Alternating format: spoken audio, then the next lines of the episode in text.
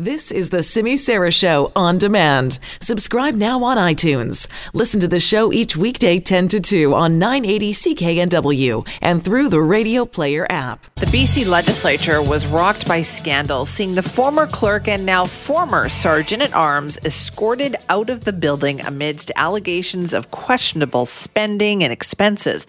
Well, now the third, I think it's the third, I'm trying to keep track here, report on the situation has been released. There's some eye opening information in detail on this one.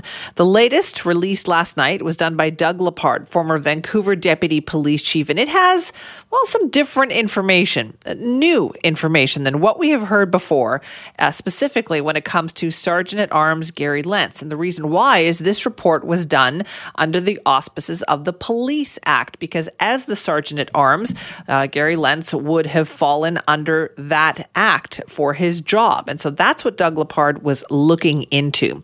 Now, in it, uh, some of the things that Doug Lepard said that he came to the conclusion of is that there was an egregious breach of public trust here. He believes that Lenz was not completely honest uh, in talking to Beverley McLachlin and her report about the legislature expense scandal and other situations as well. So we also thought it before we, we're going to talk to Richard Zussman about this in just a moment, but we also uh, thought we would take a moment here and go back to an interview that we did with Sergeant at Arms Gary Lenz. Now he spoke to us back in May and this was just when Beverley McLachlin's report had come out.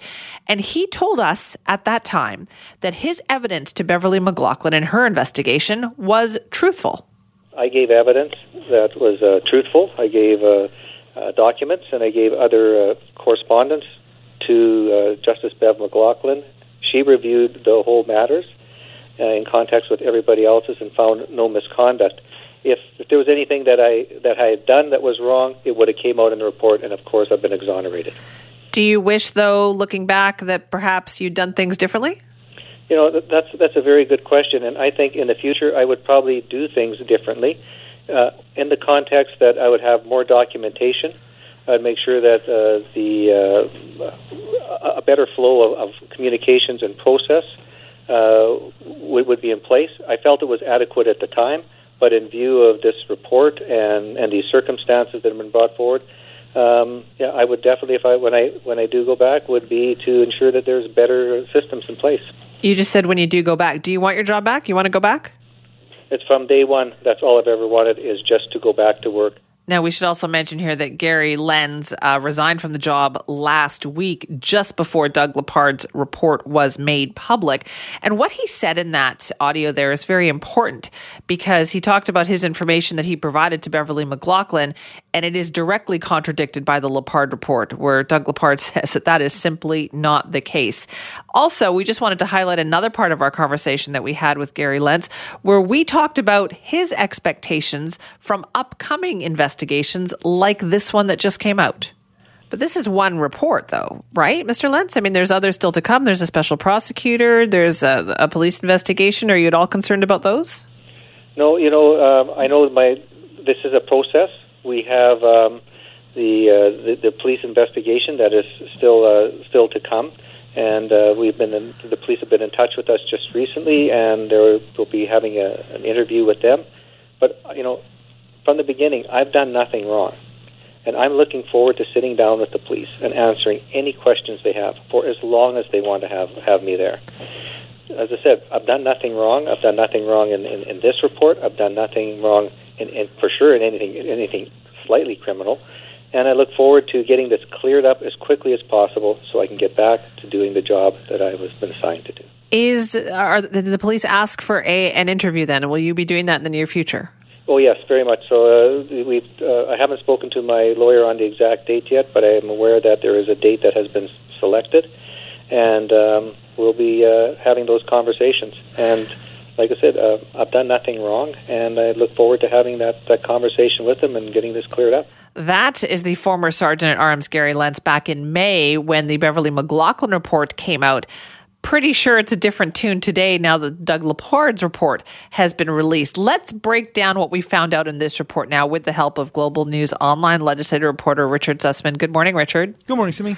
All right, so he obviously feels like, oh, he had done nothing wrong, but can you walk us through what the Lepard report says about that? Yeah, and obviously a lot has changed since that interview was done in May, right? Gary yes. Lenz has now quit as Sergeant at Arms, as you mentioned. And, you know, we learned last week that Gary Lenz had seen a copy of this Lepard report before he decided to announce his resignation. Uh, now we've all seen it. So let's walk through it like you mentioned. The yeah. Lepard report really focuses on one accusation and one incident. And that incident was brought up in the Plecas report which was the removal of bottles of alcohol from the legislature. And there was a conference that was held at the legislature, and the accusation was that the bottles were being brought from the legislature, paid for by the public, to Craig James's house, and that Gary Lenz was involved in loading the alcohol into a vehicle.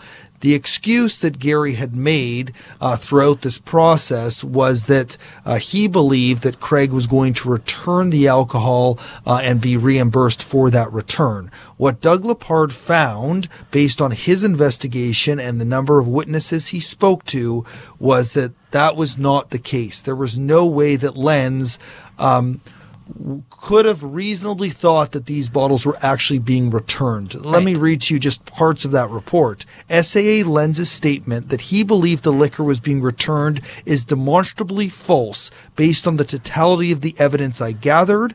SAA Lenz's untruthful oral statements and written submissions to Justice McLachlin regarding the 2013 liquor incident, including with respect to his conversation with Speaker Plecas and Mr. Mullen in 2018, constitute an egregious breach of public trust. Right. So it isn't just Simi that uh, he didn't tell the truth around the alcohol. It's that he then lied about it when right. he spoke to Justice McLachlin. And again, it's there.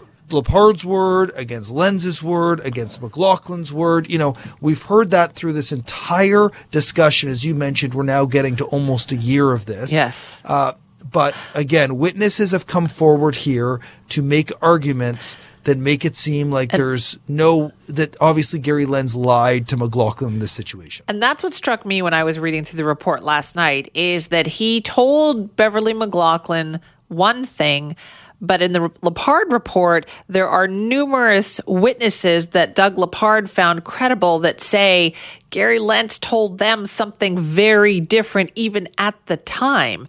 And so he was telling two different stories. Right. And I think that's ultimately the findings of this and the conclusion that uh, there was enough grounds here that Lenz uh, would have been disciplined. Would that have meant he would have been fired with cause from his position at Sergeant at Arms because of lying to Beverley McLachlin?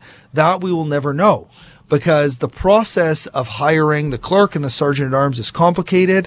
It goes through the members of the legislative assembly, but the fact that Lenz resigned and, and, you know, as the listeners know, what he explained last week in a statement was that he resigned because he didn't believe that he could go back uh, and continue his work at the legislative assembly uh, because the damage that had been done to his reputation would never fully be repaired and that if he continued as sergeant at arms, he would be doing a disservice to the office. That right. that's a quote from last week. And so, you know, you have to think the two are tied together.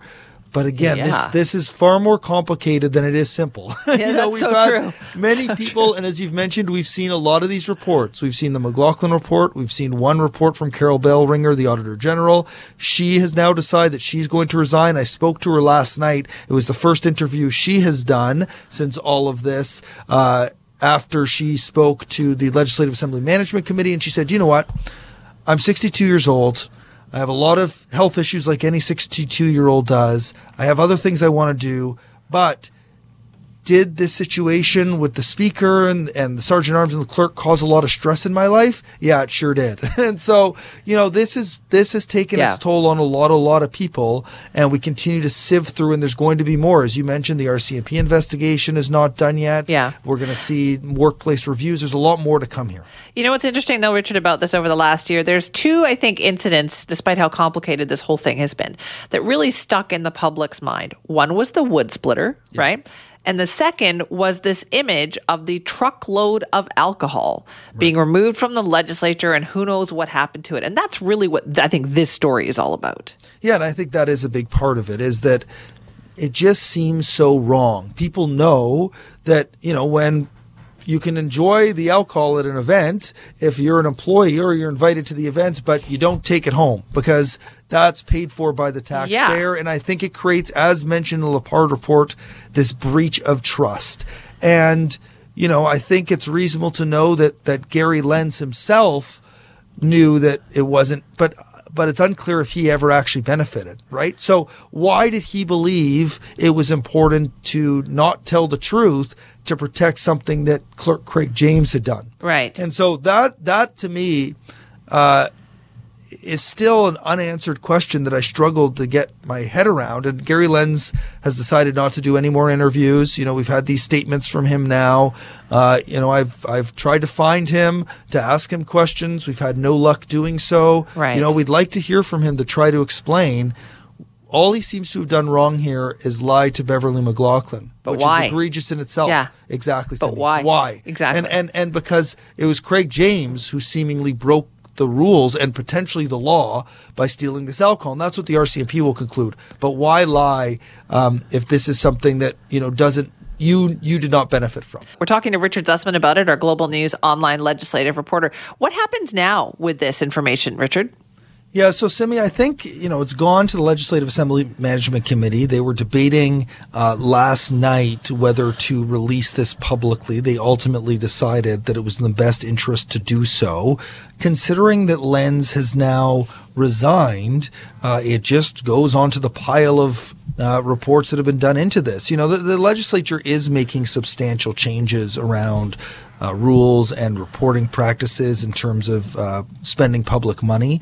You know, all of that is getting factored in. But this case alone is just going to be handed over. I think right. it also will be handed to the RCMP to look at. The one thing that still miffs me about it all is Alan Mullen, the chief of staff to the speaker, is the one that brought forward this concern.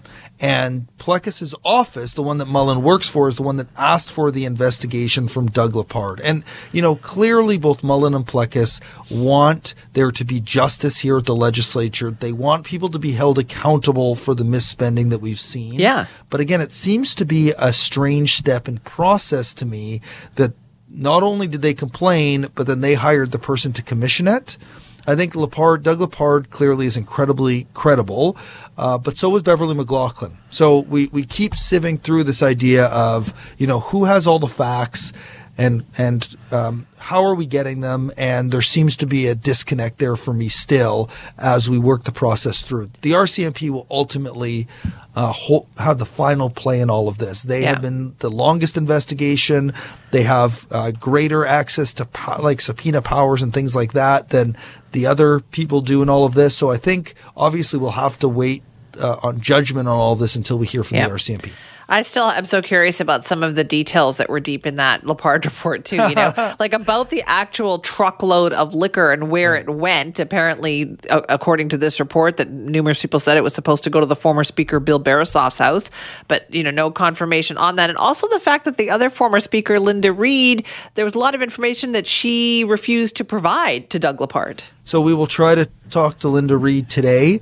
Uh, we've had challenges uh, talking to her about this issue in the past, but uh, now that the legislative session is back, uh, she will be in question period like all of her other colleagues, and we will attempt to ask her why seemingly, based on reading the report, she is one of uh, the few people that uh, declined to speak uh, to Doug Lepard. So yeah. Uh, she turned down an opportunity to be interviewed. An interview was requested. She still is an elected official serving the community of Richmond, uh, and uh, I think for that she should be held accountable and at yeah. least answer the questions to what she knew and when. Maybe it helps provide information to figure out what happened here. Maybe it doesn't. But considering she's the former speaker uh, and she was the speaker at the time of this incident, uh, she could provide some incredibly valuable information. Yeah, I still want to know who got the truckload of booze. Where Right. did it go? And, and uh, do we know if she knows? Maybe not. Maybe she does. But yeah, that is one of those questions. And you know, I think still the public feels like uh, is there a way to get repaid for all of this? And I think ultimately with you know Gary Lenz and Craig James retiring, resigning, however you want to say it, uh, there are very few functions to actually get this back. You know, potentially there's the uh, civil courts, which would be very rare in this situation. But I think the public feels like, well, our money was misspent and misused because of a lack of rules at the legislature, Yeah. and the public should get that money back. I, I think it's going to be hard to do that, but I think the public feels that could be a piece of accountability here too. I believe it. All right, Richard, thank you. Thanks, Timmy. Good luck with getting those answers today. That is. Richard Zussman, our Global News Online legislative reporter.